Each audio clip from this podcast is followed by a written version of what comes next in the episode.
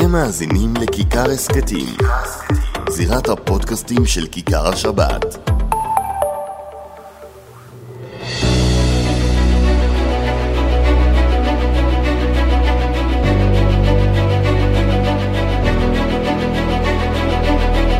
לכם, אנחנו עם עוד פודקאסט אצפת ופודקאסט, גם בימי מלחמה. הזירה מבית כיכר השבת, אבי וידרמן, שלום. שלום, ישי כהן. תראה, אני שומע תמיד שאנשי המילואים מספרים לי, החברים, שהם פעם בשלושה שבועות מגיעים הביתה בקושי. אני רואה אותך פעם בשבועיים, אתה פריבילג. תשמע. עכשיו המאזין שאינו חרטק, איזה חוצפן האיש. אני לא יודע מה זה מילואים. אני יכול להגיד לך. אבל זה הבציניות של חברים. מכיוון שהמגד שלי במילואים, מאזין קבוע של הפודקאסט שלנו, אז הוא מעדיף לשחרר אותי פעם בשבועיים, כדי שגם יהיה לו מעניין. אז הנה, אנחנו שולחים מכאן את ברכתנו גם למגד, ולכל חיילי צהל וקציני צהל, שבעזרת השם יחזרו בשלום, בניצחון. ואנחנו, אתה יודע מה, נפתח עם המלחמה קודם. אנחנו נדבר על המלחמה, על החרדים והגיוס, האם זה משמעותי, לא משמעותי, מה רוצים, מה לא רוצים. והיום שאחרי המלחמה, נמנענו מלדבר על זה כל כך, אבל זה כבר הפך להיות חלק מהשיח. האם נתניהו צריך להתפטר עכשיו, או רק אחרי המלחמה, ומה יקרה יום אחרי, אז אנחנו נדבר על הנושאים האלו, וכמובן... עדיף שיתפטר יום לפני המלחמה, לדעתי, אבל זה כבר מאוחר מדי. אנחנו נדבר על זה גם. בוא נפתח עם המלחמה, קודם כל מנקודת מבטך. שמע, צריך להיות מאוד זהירים, כי אנחנו באמת לא יודעים. אנחנו לא יודעים חלק גדול מהדברים שקורים. צהל מצליח לשמור על איפול מאוד מאוד כבד, וטוב שכך. ברצועת עזה על הדברים שקורים. גם בצפון קורים כל מיני דברים. חלקם אני יותר חשוף, כי אני מוצב שם. ואנחנו נעשה את ה... אתה יודע, בסוף הדבר אנחנו נדע הכל, אבל זה ייקח קצת זמן להבין בדיוק איפה אנחנו נמצאים מבחינה ביטחונית ומבחינת המלחמה. אינני פרשן צבאי. גם לא שירתי בצבא, אבל יש לי לא מעט שיחות עם גורמים צבאיים, והשבוע הייתה לי שיחה אחת מיוחדת יותר מכולן עם בכיר מאוד בפיקוד דרום. ושיחה של איזה 40 דקות, אני אגיד לך כך, קודם כל גם הם מבינים, אגב הם אומרים את זה גם בגלוי, שהייתה תקלה נוראית בשביעי באוקטובר. תקלה נוראית זה אנדרסטייטמנט. ואני אתן לך דוגמה, קצין בכיר שאני יודע, שכ-40 דקות לפני האזעקות של 6:29 בבוקר בשבת, הוא קפץ לגזרה שלו, לחמ"ל או לאוגדה, וכששאלתי האם הקצין הזה הגיע, האם המסר עבר גם לחיילים בשטח, לכל החיילים שרובם ישנו גם שם, וראינו את הטבח הנוראי, אז התשובה הייתה, יש דברים שנדבר עליהם אחרי המלחמה. אז הבנתי, אני חושב שקרה פה משהו הרבה יותר גדול ממה שחושבים במחדל, הצבאי, מודיעיני, ההתנהלות של השעות הראשונות. אמר לי חבר בכיר בקבינט, נגדיר אותו ככה, אחד שמכיר ויודע את הפרטים היטב, אמר לי בשעות הראשונות, לפחות בשעתיים שלוש הראשונות, מדינות באפריקה היום מתנהלות טוב יותר. חד משמעית. זה לא דרכו של צה"ל, זה לא דרכה של מדינת ישראל.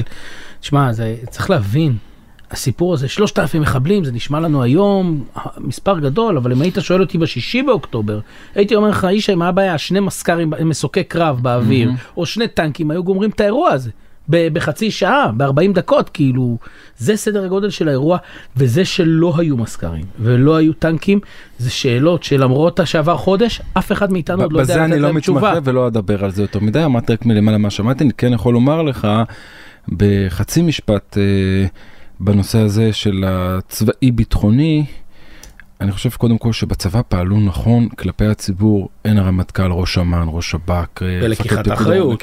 חד משמעית. ראיתי הערות שאולי זה לקח שבוע עד שהם לקחו אחריות, ולמה מנתניהו דרשו מהרגע הראשון, ואותם, לא יודע, בסוף לקחו אחריות. נתניהו עדיין לא קיבל אחריות. לקחו אחריות, אנחנו נדבר עוד מעט על האחריות של נתניהו בחלק השלישי שלנו היום, אבל אני חושב שהצבא מתפקד, ושוב, אני לא פרשן צבאי ולא מכיר היטב, אני כן נמצא הרבה בשטח, כן מדבר עם לא מעט קצינים, אז אני לא מרגיש ראוי לדבר על הנושא הזה, ואני חושב שעושים נכון, אם כבר אנחנו מדברים על זה, עושים נכון הפוליטיקאים החרדים שלא מתראיינים רובם ככולם בימים האלו, והם מתראיינים אז אחד כמו אריה דרעי, שיש לו ניסיון והוא חבר קבינט, משקיף כחבר בקבינט המלחמה, או השרים של ש"ס שמתראיינים בנושא של המשרד שלהם. אני חושב שחרדים בתקופה כזו לא אמורים לדבר לו על מלחמה, לפעמים אני שומע חברים שאומרים, איך עדיין לא נכנסו, אני זוכר את זה שבועיים אחורה, איך לא נכנסו קרקעית? אני אומר, תגיד לי, הילד שלך בפנים שאתה שואל את השאלה הזו, כאילו, יכול להיות שצריך להיכנס קרקעית, עובדתית גם נכנסו, אבל אתה לא יכול... אתה לא יכול לבוא ולבקר למה נכנסו קרקעית, שאתה לא יודע מה זה אימא שישנה בבית, שלא ישנה בבית, כי היא חוששת ממה יקרה עם הבן שלה. אם כי אני חייב להגיד שזה לא באמת בסוף השיקול, ההורים... ברור, ברור. בסוף הצבא עושה מה שצריך לעשות. לא, לא, לא, אבי, אני מתקן. אני לא חושב שאני צריך לתקן, אבל אם שאלת את זה, כנראה אולי לא הובנתי, נכון. אני חושב ש... בסוף השיקולים שאתה יודע, הונחו על השולחן של קבינט המלחמה, זה שיקולים מקצועיים נטו, ידעו גם שיהיו חללים ושיהיו נופלים במלחמה הזו, המלחמה הכי צודקת שהייתה לישראל, אבל אני אומר, מי שיכול לשאול בתקשורת, או לדבר, או לצייץ, למה לא נכנסו קרקעית, זה כאלו שיש להם, או שהם שירתו, או כאלו שהילדים שלהם נמצאים שם, אתה שלא שירתת, ואני מכיר ואוהב אותך, לומד תורה, ואני יודע כמה החשיבות של התורה, בטח במדינת היהודים, אני לא מזלזל לשנייה, אבל אתה לא... אתה יודע, בסוף יש עין של חילונית, או אוזן חילונית שמאזין לך וקורא אותך. ואומר, מאיפה באת? בדיוק, לכן אני אומר, סגל חוכמה שתיקה זה לרגעים האלו, ואני חושב שהם פועלים נכון בנושא הזה. בהקשר הזה שווה להזכיר שסקר שלנו שפורסם ביום חמישי האחרון, באתר כיכר השבת, שאנחנו בדקנו במשך כמה, במהלך השבועות האחרונים קצת, מה קורה עם הציבור החרדי, ואיך הוא מרגיש כלפי האירוע הזה, והתוצאות, אתה יודע, אני משתדל בדרך כלל להיות או ציני או ענייני, הפעם אני חושב שאני יכול להרשות לעצמי גם קצת להתרגש, אתה רואה הזדהות שהיא באמת מדהימה של הציבור החרדי עם מה שקורה, זאת אומרת, עכשיו זה גם מספרים, זה לא רק התחושה של לפתוח חמלים ו-120 חבר'ה שמתגייסים, אלא ממש... אגב, אני לא אוהב את המספר הזה 120, כי זה לא נכון. זה יותר כבר. זה לא קשור, המספר 120 זה מחזור גיוס. ואתה יודע מה, העברת אותי כבר לנושא השני שלנו ונפתח עם זה, עם התיקון הזה. בכל גיוס, מחזור גיוס, יש 120 חיילים. מספר הבקשות של צהל קיבל בתוך שבועיים וחצי עובר את 4,000. עכשיו, צהל גם ממיין, לא את כולם הוא צריך בתוך רגע, בטח ולא בשעת מלחמה. אז הוא לוקח מפה 120, 120, כל שבוע יש שני מחזורים נראה לי של 120, של 240 חיילים, שאותם הצבא צריך עכשיו למלחמה. מדהים. עכשיו אני רוצה להגיד לך עוד משפט על זה. ואמרתי את זה אתמול, ואני חושב שצריך להדגיש את זה. בטח אנחנו שיש לנו גם אוזניים וצופים שאינם חרדים. אף אחד לא עושה את ההשוואה בין חרדי בגיל 40 שבוחר להתגייס, לבין צעיר בן 18 שמחויב להתגייס, בין בחור, בין אברך או תלמיד, אתה יודע, כן, אבל זו אמירה. רגע. בין אזרח בגיל 40 שהולך להתגייס לבין לוחם בקרב. אין את ההשוואה הזו, ומי שעושה את ההשוואה טועה ומטה. עכשיו, הערה שנייה, אני חושב שגם היא חשובה. ואני יודע שאנחנו עוד נחזור לדון בחוק הגיוס בעוד חצי שנה, לכן אני אומר את זה. מי שחושב שהתמונות שאנחנו רואים היום, של אלפי חרדים שמבקשים להתגייס, מאות מתגייסים בפועל חרדים בשעת מלחמה, זה אומר שבעוד שנה נראה עשרות אלפי חרדים מתגייסים, זה גם לא נכון. מסכים. אבל מה כן נכון פה? אני חושב שזה האירוע ההיסטורי, אולי האירוע המשמעותי ביותר שקשור לגיוס חרדים מאז קום המדינה. ולמה? ראשית, ההכרה במתגייסים החרדים. בתוך המגזר, בתוך הציבור חרדי. עכשיו, אני נותן עזרה לצופים ולמאזינים שאינם חרדים. אני יודע שלא תאהבו לשמוע את מה שאני אומר עכשיו, אבל צריך, אתה יודע, צריך לדבר עם המציאות ולדבר עליה. גם האמת היא אופציה לפעמים. עד לפני חודשים ספורים, אולי שנה, חרדי שהיה עולה על מדים, הוא היה סוג ב' במגזר החרדי. וכשהוא מגיע הביתה, הוא היה מקבל פטור מלהוריד את המדים גם כדי שלא יתקפו אותו. וכשאמא שלו הייתה, אם היא הייתה מסכימה לחבש לו את המדים, היא הייתה מייבשת אותה ומייבש כביסה בתוך הבית. כדי שהשכנה לא תראה את המדים בצבע ירוק או את המדים המשטרתיים. המלחמה הזו גרמה לדבר אחד, שחרדי יודע, אם אתה לא לומד, זה לא פסול ללכת לצבא כשיש מסלולים שמיועדים לך. אתה לא הופך להיות סוג ג' ואני חושב שהעובדה שאריה דרעי... אריה דרעי שולח... אריה דרעי יכל למנוע מהבן שלו ינקי להתגייס. עכשיו, אני לא חושב שיאנקי הוא האירוע פה, אבל היאנקי הוא שם... הוא סמל. הוא סמל, וזה שדרעי בא ומתגאה ואומר, הבן שלי התגייס, זו אמירה. מסכים. ואיך היא יכולה להשפיע? הרי כולם שואלים אותי... לפחות אלו היותר, איך אני אקרא להם, יותר אובייקטיביים וכאלו שיותר מכירים את התמונה, אומרים לי, צעד ראוי, נכון, חשוב, משמעותי מאוד, כל הסיפור של החרדים, אבל אנחנו צריכים את הבני 18. בסדר, אבל זה לא התחיל משם. יפה, א', אם אתם רוצים שינוי אמיתי, זה לא יתחיל ביום, וזה, אני חושב שזה השינוי הכי גדול שהיה אי פעם, יותר מכל חקיקה ויותר מסנקציות כלכליות. רגע, אבי, מה שהם עושים היום, הם נותנים את הלגיטימציה לבחור בגיל 20, בגיל 19, שאם הוא לא לומד תורה, זה בסדר ללכת לצבא, ואני אומר את זה לפני שאני נותן לך את רשות הדיבור, כי זה, חייב לומר את זה במשפט אחד כדי שלא יובן אחרת. המגזר החרדי ואני בתוכו מאמינים בערך לימוד התורה. מבינים את המשמעות של לימוד התורה, בטח במדינת היהודים, מדינת ישראל. האיש מאיתנו היום לא התעורר אתמול בבוקר ואמר, עדיף צבא מלימוד תורה. חלילה וחס. אנחנו עדיין מאמינים שמי שלומד תורה צריך להישאר ללמוד תורה, ושמדינת ישראל יאפשרו לכל מי שרוצה ללמוד, ללמוד. בלי מכסות. אבל מי שלא לומד תורה, זה, איך אמר, אגב, שמעתי זה מכל ראשי המפלגות החרדיות בשנים האחרונות, אבל הרבה היה האחרון ששמעתי ממנו זה ממש לפני 3 שבועות, כיפה שחורה וחולצה לבנה אינה, זה לא הסיבה שאתה מקבל פטור מהצבא. לימוד התורה זו הסיבה שאתה מקבל את הפטור. ואני חושב שזה האירוע שקורה עכשיו. עכשיו אני אגיד לך יותר מזה. אני חושב שזה לא רק הסיפור של הרגש הלאומי שעלה, אלא גם פחד.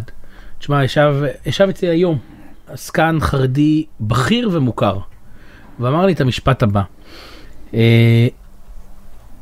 אני אחרי המלחמה, נפל לי הסימון, שזה יכול לקרות גם לי.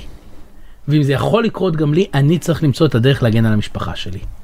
וגם זה הופך להיות שיקול בעיניי מאוד מאוד. אני חולק עליך. צטט את הדברים, אתה לא חולק עליי. אני חושב, לא, אני חולק על הממצאים האלו. אתה מרשה לי, אני יכול, נכון? אתה יכול לנסות. אני חושב, כי אני מכיר הרבה מהמתגייסים האלו. הרבה מאוד אפילו, אני מכיר כמה עשרות. ורובם לא הלכו כי הם חושבים שאם הם עכשיו יתגייסו שבועיים טירונות ועוד כמה חודשים של מילואים, שאני גם על זה אתן עוד רגע משפט, הם יצילו את המדינה או שהם יתרמו לביטחון המדינה. הם הרגישו שהם רוצים להיות חלק מהאירוע, והערבות ההדדית שהייתה פה. פתאום מלחמה כזו קשה. לא הייתה, היא עדיין. כן, והיה רגע שהחרדים אמרו, אנחנו חלק מהסיפור. וסיפרתי לך, זה נראה לי בשבוע שעבר, או לפני שבועיים, הרגע שהבנתי שיש שינוי, זה הרגע שראיתי אברכים שמחלקים אוכל בשטחי כינוס, ואני אומר אברכים ולא חרדים מודרניים, חרדים עובדים אלא אברכים. אברכים. והם עומדים מהצד ורואים משפחות שאינן חרדיות, מורידות את הלוחם מילואים ומצטלמות, כן, והן מבינות שיתכן שזו התמונה האחרונה המשותפת, כי יכול להיות שהוא ייפול בתוך הרצועה, ונתן שלא יהיה לנו עוד שום נופלים. נפל להם הסימון, מה אני אומר, והמאזינים לפחות לא רואים, אני אומר במרכאות כפולות ומכופלות, מה הצד השני, כי אני חושב שלמדנו כולנו צד אחד היום, רצה כל 9 חודשים. לא, אני עדיין עומד על כל מה שאמרתי על ההפגנות בבני ברק, ואני שמחתי שנועם לניר מראשי מלכים לנשק אמר שהוא היה נגד, והוא נגד ההפגנות וטעינו, אבל בסוף אנחנו נחזור בעוד כמה חודשים לדבר על חוק הגיוס, דיון אמיתי, ואני מקווה שכל הצדדים ידעו לנהל אותו נכון. הצד החרדים מבחינת זה שיבינו שמי שלא לומד, כמו שהרבנים אומרים, כמו שהפוליטיקאים עצמם אומרים, זה לא פטור מגיוס, והצד שאינו חרדי יבין שלעבוד בכוח זה לא ילך. אני מצרף אלף לתקוות שלך, כי באמת בכוח שום דבר לא עובד, אבל אני אגיד יותר מזה, אנחנו חייבים להבין שהאירוע פה הרבה יותר גדול מגיוס, והרבה יותר גדול מחרדים, ואתה יודע משהו? הוא אפילו יותר גדול ממה שקורה עכשיו בעזה ובלבנון. לא. תן לי לתת את התזה, תמתין. אני חושב שמה שקרה כרגע, הוא הרבה יותר גדול מכיוון שאנחנו נסיים בסופו של דבר בעזה ולבנון. ולנצח בעזרת השם. אני רוצה לומר משהו, אין לי בכלל ספק. אין לי ספק שקדוש ברוך הוא איתנו, אין לי ספק שצהל חזק למורות הפדיחה האדירה של 7 באוקטובר. אין לי ספק, יכול להיות שהמחירים יהיו מאוד מאוד כבדים. אני לא אומר שזה, אתה יודע, יהיה טיול בפארק. הפעם יסיימו את העבודה אחרי הסערה שחוללת בשבוע שעבר. אני מקווה, אבל אני רוצה לומר יותר מזה, אנחנו ננצח. ואחרי שאנחנו ננצח, אז יתחיל האירוע האמיתי. ואתה יודע מה האירוע האמיתי? אנחנו הולכים להקים את מדינת ישראל מחדש. מדינת ישראל, כפי שהכרנו אותה, סיימה להתקיים ב6 באוקטובר, 2023. אנחנו עכשיו בכמה חודשים של תקופת ביניים, וכמו שאתה רואה המדינה לא באמת מתפקדת, החברה האזרחית מתפקדת מדהים. אתה לוקח אותי לנושא השלישי שלנו. חד משמעית, אבל תן לי רק לסיים.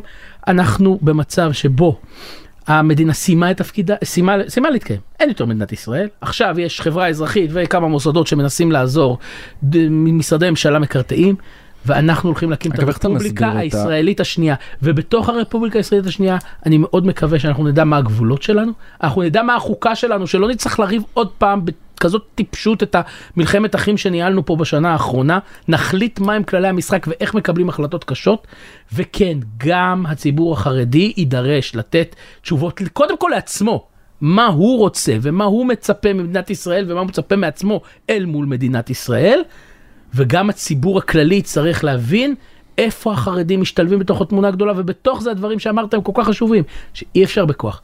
איך חיים כאן ביחד? אנחנו הולכים לכתוב את הסיפור הזה מיד לאחר שהמלחמה תסתיים. טוב, אגב, איך אתה מסביר את זה ששרי ש"ס הם מהבולטים ביותר בתפקוד?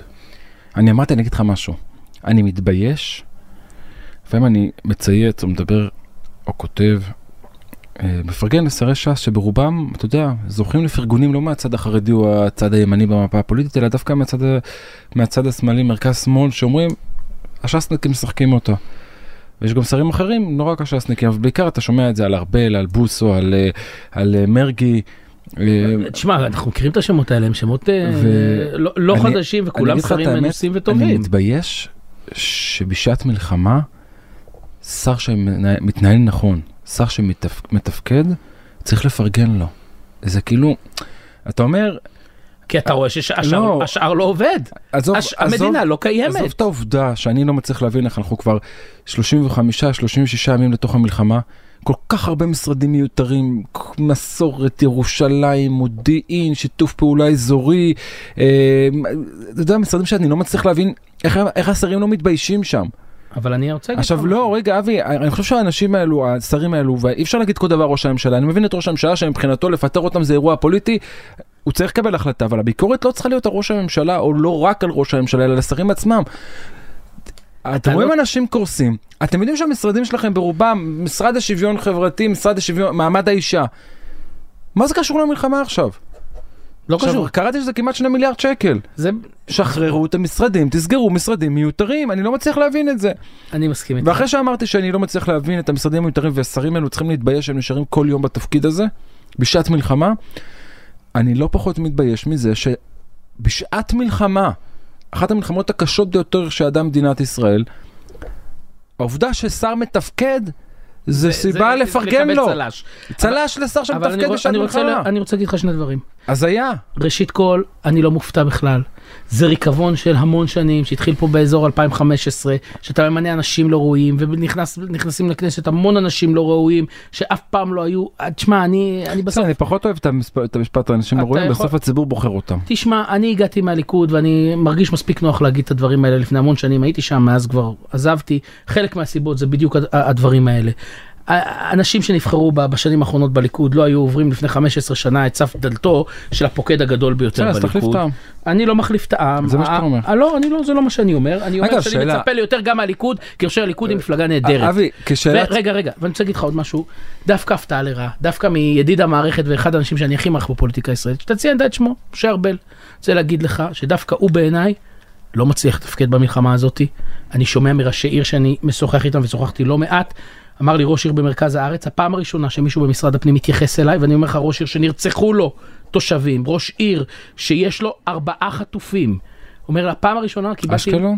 אני לא יכול להגיד את השם, התחייבתי, אם תרצה לספר לך אחר כך. לא, עם המספרים אתה מסגיר קצת, זה לא אשקלון או שדרות. אני אספר, אמרתי מרכז הארץ אגב, לא דרום הארץ, מרכז הארץ. אמר לי, הפעם הראשונה שקיבלתי התייחסות ממשרד הפנים, הייתה 3.5 שבועות.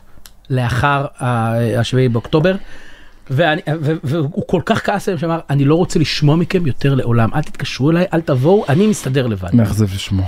אגב, הוא לא היחידי, הוא באמת עם המילים הכי קשות שאני שמעתי, ואני אומר לך, משרד הפנים לא עולה לגודל השעה, ומאוד מאכזב שדווקא אדם כמו ארבל, שהוא אדם מבריק, רציני ויסודי, לא עושה שם סדר. מאכזב, ואני שומע את זה בפעם הראשונה, אני חייב לומר לך, כי אני חשבתי אחרת, לפחות מה שאני שמעתי.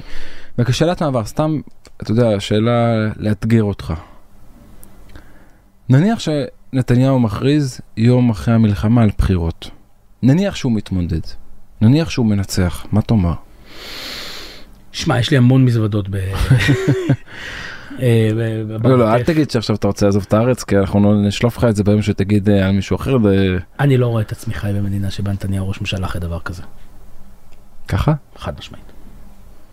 אם הציבור, ואני אכבד את זה, אם הציבור חושב שמי שהוביל את המדיניות הכושלת הזאת, ראוי לכהן כאן כראש ממשלה, אני חלקי לא יהיה עימדו.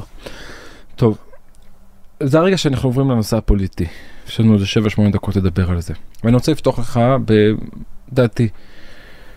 אבל אני מסכם אותה על ציטוטים שאני שומע, וחלקם אני כבר שומע מסרים שאומרים את זה בגלוי, גם אם הם נאלצו לחזור בהם כמו יואב בן צור, אבל שאלתי את זה דוגמה את השר יעקב מרגי. האם צריכה להיות ממשלה אחרת ביום שאחרי המלחמה או לא? מרגי אומר לי, מי שחושב שהוא לא רצה לענות לי ספציפית נקודתית על ראש הממשלה, אבל הוא אומר, מי שחושב שהחיים יישארו כך גם ביום שאחרי המלחמה, אחרי מה שעברנו, או שהוא חייל כדורים, או שהוא מנותק מהמציאות. עכשיו, אני מצטרף למרגי. מי שחושב שהממשלה תיראה כמו שהיא נראית היום, ביום שאחרי המלחמה, הוא מנותק מהמציאות. הוא לא איתנו, הוא לא באירוע, הוא לא מבין את האירוע, גם הפוליטי, גם הביטחוני, בעיקר הפוליטי מבחינת הציבור הישראלי, גם ממחנה הימין, ואתה רואה את זה גם בסקרים, רובם גם לא מתפרסמים לציבור, אבל יש לא מעט סקרים בימים האלו, ואתה רואה את ה... הבוקר קיבלתי סקר מאוד... ואתה רואה שם את התוצאות, ולכן אני חושב שיש בעיה אצל לא מעט גורמים בתוך הממשלה, שלא מבינים שהאירוע הסתיים. עכשיו, מנגד, יואב בן צור, שאמר את מה שאמר, שנתניהו יצטרך להכריז על בחירות תוך 90 יום ביום שאחרי המלחמה, הוא חזר בו בגלל שאפשר להעריך מה קרה מאחורי הקלעים. אני מאמין שמישהו צעק עליו קצת. לא, אני חושב שראש הממשלה... לא, בואו נדבר כלום. אני מאמין שראש הממשלה או מי מטעמו דיבר עם אריה דרעי או מי מטעמו, ואריה דרעי או מי מטעמו דיבר עם יואב בן צור או מי מטעמו. ברור שהייתה שם איזושהי שיחה משולשת או... אבל ברור גם שהדברים נאמרו בצורה מאוד. זה האירוע. אני חושב שבן צור אמר משהו שאחרים אומרים את זה בשיחות סגורות בשם גורמים או בשם שרים בממשלה בעילום שם. זה דבר שרוב, אני לא יודע אם רוב, אבל הרבה מאוד מחברי הממשלה מבינים שהאירוע הסתיים. עכשיו, איפה הבעיה? שיש כאלו שלא מבינים שהאירוע הסתיים, הם ממשיכים להתנהל ולחשוב על היום שאחרי, והם לא מבינים שהיום שאחרי, אני לא יודע אם חלקם לא יהיו רלוונטיים, חלקם, גם אם יהיו רלוונטיים, יהיו במקום אחר. תתעוררו, תתאפסו, תשחררו את השיקולים הפוליטיים. אז אני רוצה להגיד לך יותר מזה. והנה, זה דברים שכולם במסדרונות כבר מדברים עליהם. אני לא ראיתי אף פרסום, אז הנה, בוא נדבר על זה ונתחיח את זה בפעם הראשונה. במסדרונות מה שמדובר, ואני בדקתי את הדברים בעצמי, ואני משוכנע ואני מוכן לעמוד מאחוריהם. ביום שאחר המלחמה, אתה רואה את המספר פה? מה כתבתי? 84. יפה. יש לנו היום 8 אנשים שיצביעו אי אמון בממשלה, שהם מתוך הליכוד כולם. כל 8 האנשים האלה. עם לפחות 6 מהם אני דיברתי באופן אישי. זאת אומרת, אני יודע לעמוד מאחורי זה. 4, אתה יודע למה?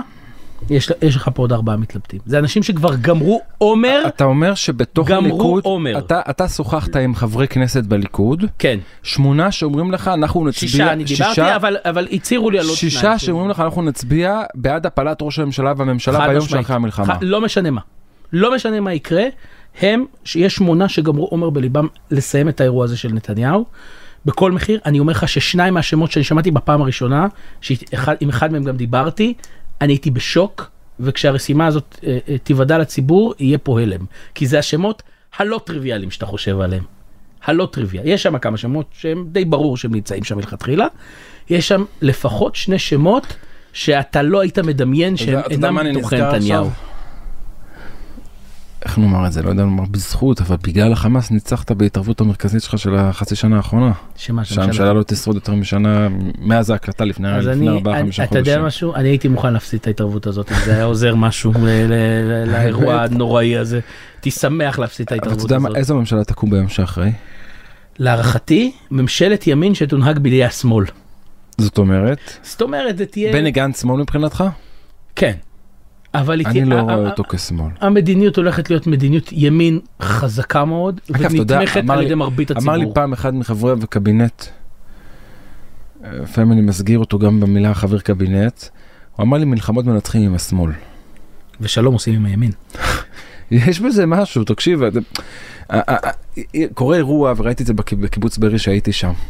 כשאתה מדבר שמאל ימין, אני לא חושב שיש היום שמאל ימין. אני מסכים איתך. ראיתי אנשים שבבית שלהם יש מדבקות לשלום עכשיו, והם אומרים לך, בשפה שלכם, אנחנו אנרכיסטים, לבנים, צפונבונים, אנחנו לא חוזרים לגור פה, עד שעזה לא תושמד. אני אומר להם, יש אזרחים, תושמד. קו ישיר לים אנחנו רוצים. כן, אני מסכים. אין יותר ימין ושמאל. האירוע הזה הסתיים. זה חלק מהכינון החדש של המדינה. זו התפכחות? טעיתם? לא.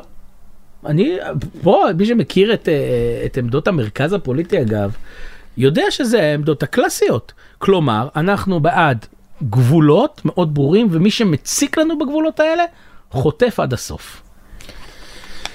טוב, חרדים בתוך הממשלה, אבי? להערכתי, לא, אם כי אני חייב להגיד שברמה אישית אני מתפלל שכן. אז הנה אנחנו מוקלטים, מה התאריך היום? תראה, אני עם לבן עתיים שחור, אני לא יודע מי פה החוטף מי הנחטף, אבל 9 בנובמבר כ"ה בחשוון, אתה אומר לא, אני אומר חרדים בכל ממשלה שתקום. אני חותם על זה בשמחה, אני מעריך שלא, אבל אני... אתה יודע למה אני אגיד לך את זה במזה נסיים? כי אני חושב שלכולם ברור, אם אתה רוצה ממשלה יציבה, אתה צריך את החרדים איתך. הלוואי. אתה יודע, אני רוצה עוד משפט. יאללה. מישהו שהפתיע אותי. מאוד. אותך? אפשר להפתיע את שי? אני בשנה שעברה שהוקמה ממשלת בנט לפיד, ראיתי במנסור עבאס מנהיג אחר, שזה לא איימן עודה, שזה לא אחמד טיבי, אבל... אתה יודע, לא האמנתי לו עד הסוף. כן ראיתי שיש פה משהו אחר, וכן ידעתי, ואני אומר את זה גם היום, אם הוא היה מקים ממשלה עם הימין, הימין היה מכשיר אותו, פי 10 מבנט ולפיד. אבל בחודש האחרון, בצורה שבה הוא מגנה את הרצח, בצורה שאני שמעתי רעיון שלו עם מוחמד מג'דלה, בתוך התקשורת הערבית, הוא מדבר עברית וערבית באותן מילים. הוא מספר על הסרט שהוא ראה, הסרט הזוועות, והוא מספר את זה בכל שבור למאזין הערבי, להסביר לו מה קורה שם. תשמע, הוא הפתיע אותי מאוד לטובה. אני רואה פה, כאילו, אם יש סיכוי אמיתי לקיים דיאלוג ושיח וחיים משותפים עם מנהיג ערבי, קודם כל הוא מנהיג. זה מה שאני בא לומר, עם מנהיג. אני זוכר שאיימן עודה בהתחלה בלבל את כולנו, ואנשים חשבו שאיימן עודה זה המנהיג החדש ולא הקיצוני. שום דבר. ובסוף מתברר שהוא קיצוני יותר מכולם שם. נכון, חד משמעית. ומנסור עבאס, תשמע, בן אדם מפתיע. לוקח אחריות, עושה דברים אמיצים. קורא לציבור שלו לא להשתולל, לא, אתה יודע, ללכת עם מהלכים אלימים בתוך הארץ, לא לצאת להפגנות, ושלא נראה שומר חומות 2. לא יודע מה, בן אדם מפתיע אותי, ואני אומר שוב, כבר אז אמרתי שאם הוא היה הולך לממשלת ימין, הימין היה מכשיר אותו פי כמה וכמה מלפיד ובנט. לא האמנתי לו עד הסוף, כן ראיתי בו משהו אחר, אבל לא האמנתי. אני חושב שבחודש האחרון מנסור עבאס... מוכיח. מנסור עבאס הוכיח שהוא מנהיג, וראוי לשבת איתו, ואני חושב שאלו שאמרו מנסור עבאס תומך טרור, צריכים לחשוב על זה פעמיים. להתנצל. אני באמת הפתעתי ממנו, ואני רוצה לתת לך עוד משפט בנושא הזה, אבי ברשותך, אם זה נסיים. חלקים כותבים לי, אבל הוא לא אמר שחמאס ארגון טרור. אגב, שאלתי את מוחמד מג'דלה, חברי מחדשות 12, חברי בליקה של חדשות 12, שאלתי את מוחמד מג'דלה, תגיד, הוא מסרב לומר שארגון להתבטא שארגון חמאס הוא ארגון טרור? הוא אומר לי, לא נראה לי שהוא נשאל, ואני לא ראיתי פעם אחת שהוא סרב. עכשיו, שווה לעשות אותו מבחן הזה, ולבוא ולומר למנסור עבאס, האם ארגון חמאס הוא ארגון טרור, ואם הוא לא יסכים לומר את זה, זה יאכזב. נדמה לי שהתשובה תהיה מאוד ברורה. אבל אם הוא לא יסכים לומר את זה, זה יאכזב, ואני אקח את כל מילותיי בחזרה. אבל בסוף, אני חושב שבחודש האחרון, אנחנו מחפשים בתוך האפלה הזו נקודות אור, ומנסור עבאס מנהיג לגמרי. וידרמן אבי, חזרה לצפון, נסיעה טובה, תפילת הדרך, נתפללים עליך כולנו, אברהם בן סיגל, הצלחה, תודה לכולנו, שבוע.